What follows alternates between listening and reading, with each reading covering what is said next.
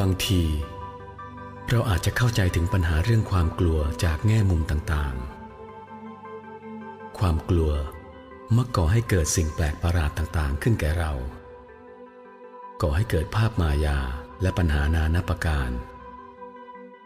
นอกเสียจากว่าเราจะเจาะลงไปจนถึงแก่น และสามารถเข้าใจมันอย่างแท้จริง ความกลัวมักจะบิดเบือนการกระทำของเรา ทำให้ความคิดบิดเบี้ยว และทำให้วิถีชีวิตผิดพลาด ความกลัวเป็นเครื่องกีดกั้นความสัมพันธ์ระหว่างคน และยังเป็นตัวการทำลายความรักลงอีกด้วย ดังนั้น ยิ่งเราเจาะลึกเข้าไปในความกลัวมากเพียงใด เรายิ่งเข้าใจมันมากเพียงใด ยิ่งสลัดหลุดจากมันได้เพียงใด เรายิ่งจะสร้างสายสัมพันธ์กับสรรพสิ่งรอบๆ ตัวเราได้มากขึ้นเพียงนั้น ในขณะนี้ การเข้าเกี่ยวเนื่องสัมพันธ์อย่างมีชีวิตชีวา กับกระบวนการแห่งชีวิตของเรา เป็นไปในระดับที่ต่ำอย่างยิ่ง แต่ถ้าเราสามารถสลัดหลุดออกจากความกลัวได้ เราก็จะได้สัมผัสกับสิ่งต่างๆ อย่างกว้างขวาง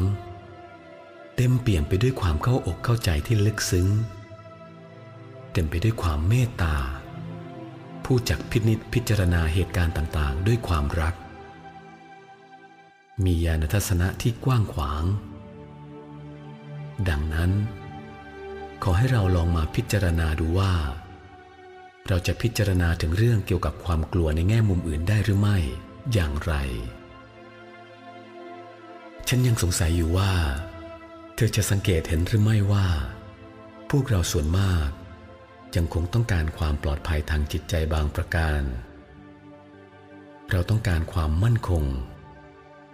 ต้องการใครบางคนที่อาจพึ่งพาได้ คล้ายดังเด็กที่จับมือมารดาไว้แนบแน่น ดังนั้น เราจึงต้องการบางสิ่งบางอย่างที่จะเกาะยึดเอาไว้ เราต้องการให้ใครบางคนมารักเรา หากปราศจากความรู้สึกมั่นคง หากปราศจากความรู้สึกปลอดภัย เราย่อมรู้สึกเคว้งคว้าง ว่างเปล่ามิใช่หรือ เราเคยชินต่อการพึ่งพาผู้อื่น ให้ผู้อื่นมาคอยชี้ทางและช่วยเหลือ และถ้าไม่มีใครช่วย เราจะรู้สึกสับสน หวาดวัน มิรู้ที่จะคิด มิรู้ที่จะทำประการใดในวินาทีแรก ที่เราถูกปล่อยให้อยู่เดียวดาย เราจะรู้สึกเปล่าเปลี่ยวท้อแท้และไม่มั่นใจ จากสิ่งนี้เองที่ความกลัวได้เกิดขึ้น ดังนั้น เราจึงต้องการบางสิ่งบางอย่างมาช่วยเสริมสร้างความรู้สึกมั่นใจ และเราก็มีสิ่งช่วยคุ้มครองอยู่หลายชนิด เรามีสิ่งปกป้องทั้งภายใน และภายนอก เมื่อเราปิดประตูหน้าต่างบ้านเรือนเสียมิดชิด และอยู่แต่ข้างในบ้าน ก็คงจะรู้สึกมั่นคง ปลอดภัยไร้กังวล แต่ในชีวิตจริง หาได้เป็นเช่นนั้นไม่ ชีวิตมักจะมาเยี่ยมเยียน และมาเคาะที่ประตูอยู่เสมอ มันพยายามจะมาเปิดหน้าต่างเพื่อให้เราเห็นมากขึ้น และถ้าเรากลัว เราก็จะปิดประตูลั่นดานลงกรอนหน้าต่าง และเสียงเคาะก็จะดังอยู่แต่ข้างนอก เรายิ่งพึ่งพาความมั่นคงแบบใด ๆ มากขึ้นเพียงใด ชีวิตก็ยิ่งบีบคั้นเรามากยิ่งขึ้นเพียงนั้น เรายิ่งกลัวและปิดกั้นตนเองมากขึ้นเพียงใด ความทุกข์ยากยิ่งมีมากขึ้นเพียงนั้น เพราะชีวิต จะไม่ยอมปล่อยให้เราอยู่แต่ลำพังเพียงผู้เดียว เราต้องการความมั่นคงปลอดภัย แต่ชีวิตกลับไม่ยอมให้เป็นเช่นนั้น ดังนั้น เราจึงดิ้นรนต่อสู้ เราแสวงหาความมั่นคงจากสังคม จากประเพณี จากความสัมพันธ์กับบิดามารดา จากสามีหรือภรรยา แต่ชีวิต มักเจาะผ่านประการแห่งความมั่นคงเข้ามาได้เสมอ เรายังแสวงหาความมั่นคงและความวางใจจากความคิดอีกด้วย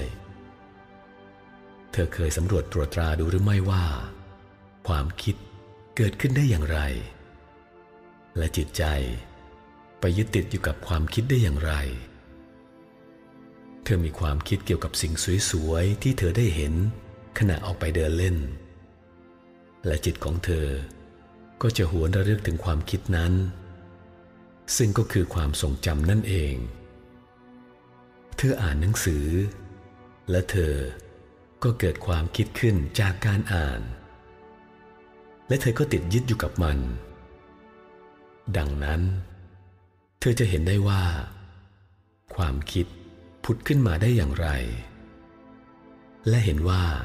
มันกลับกลายเป็นหนทางไปสู่ความบรรเทาใจภายใน เป็นความมั่นคง และเป็นบางสิ่งบางอย่างซึ่งให้จิตใจมาเกาะยึดได้อย่างไร เธอเคยคิดถึงปัญหาทางความคิดเหล่านี้หรือไม่ ถ้าเธอมีความคิดอย่างหนึ่ง และฉันเองก็มีความคิดอีกอย่างหนึ่ง ต่างคนต่างก็คิดว่า ความคิดของตัวเองดีกว่าของอีกคนหนึ่ง ดังนั้น เราจึงต้องดิ้นรนต่อสู้กันใช่หรือไม่ ฉันพยายามที่จะทำให้เธอเชื่อ และเธอก็พยายามจะโน้มน้าวใจฉัน โลกถูกสร้างขึ้นมาบนความคิด และบนความขัดแย้งทางความคิด ถ้าหากเธอได้เข้าใจอย่างกระจ่างแจ้งถึงเรื่องความคิดเหล่านี้ เธอก็จะรู้ว่า การยึดมั่นอยู่กับความคิดนั้นเป็นสิ่งไร้สาระ แต่เธอได้สังเกตเห็นหรือไม่ว่า บิดามารดาครูบาอาจารย์ และลุงป้าน้าอาของเธอ ต่างก็พากันผูกพันอยู่กับความคิดของตนเองอย่างเหนียวแน่น ความคิดเกิดขึ้นมาได้อย่างไร เธอได้มันมาอย่างไร เช่น เมื่อเธอมีความคิดว่าจะออกไปเดินเล่น ความคิดเช่นนี้เกิดขึ้นมาได้อย่างไร น่าสนใจมากที่จะลองค้นหาคำตอบดู ถ้าเธอลองตรวจตราดูให้ดี เธอก็จะรู้ว่า ความคิดเช่นนั้นเกิดมาจากไหน และรู้ว่าเหตุใดจิตใจจึงไปเกาะยึดอยู่กับมัน โดยสลัดสิ่งอื่น ๆ ทิ้งเสียสิ้น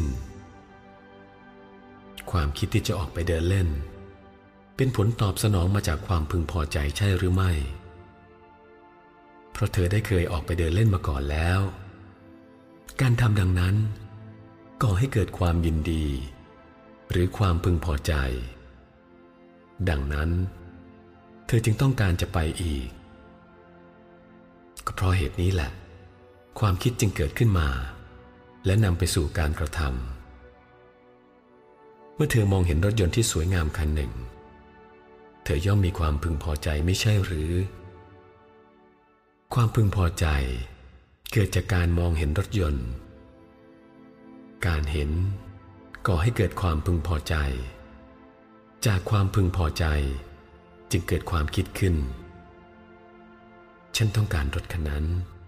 มันจะต้องเป็นของฉัน ความคิดเช่นนั้น ย่อมเข้าครอบครองดวงใจเธอสิ้น เราพากันแสวงหาความมั่นคงจากทรัพย์สิน จากสมบัตินอกกาย และจากความสัมพันธ์ภายนอก รวมทั้งความคิด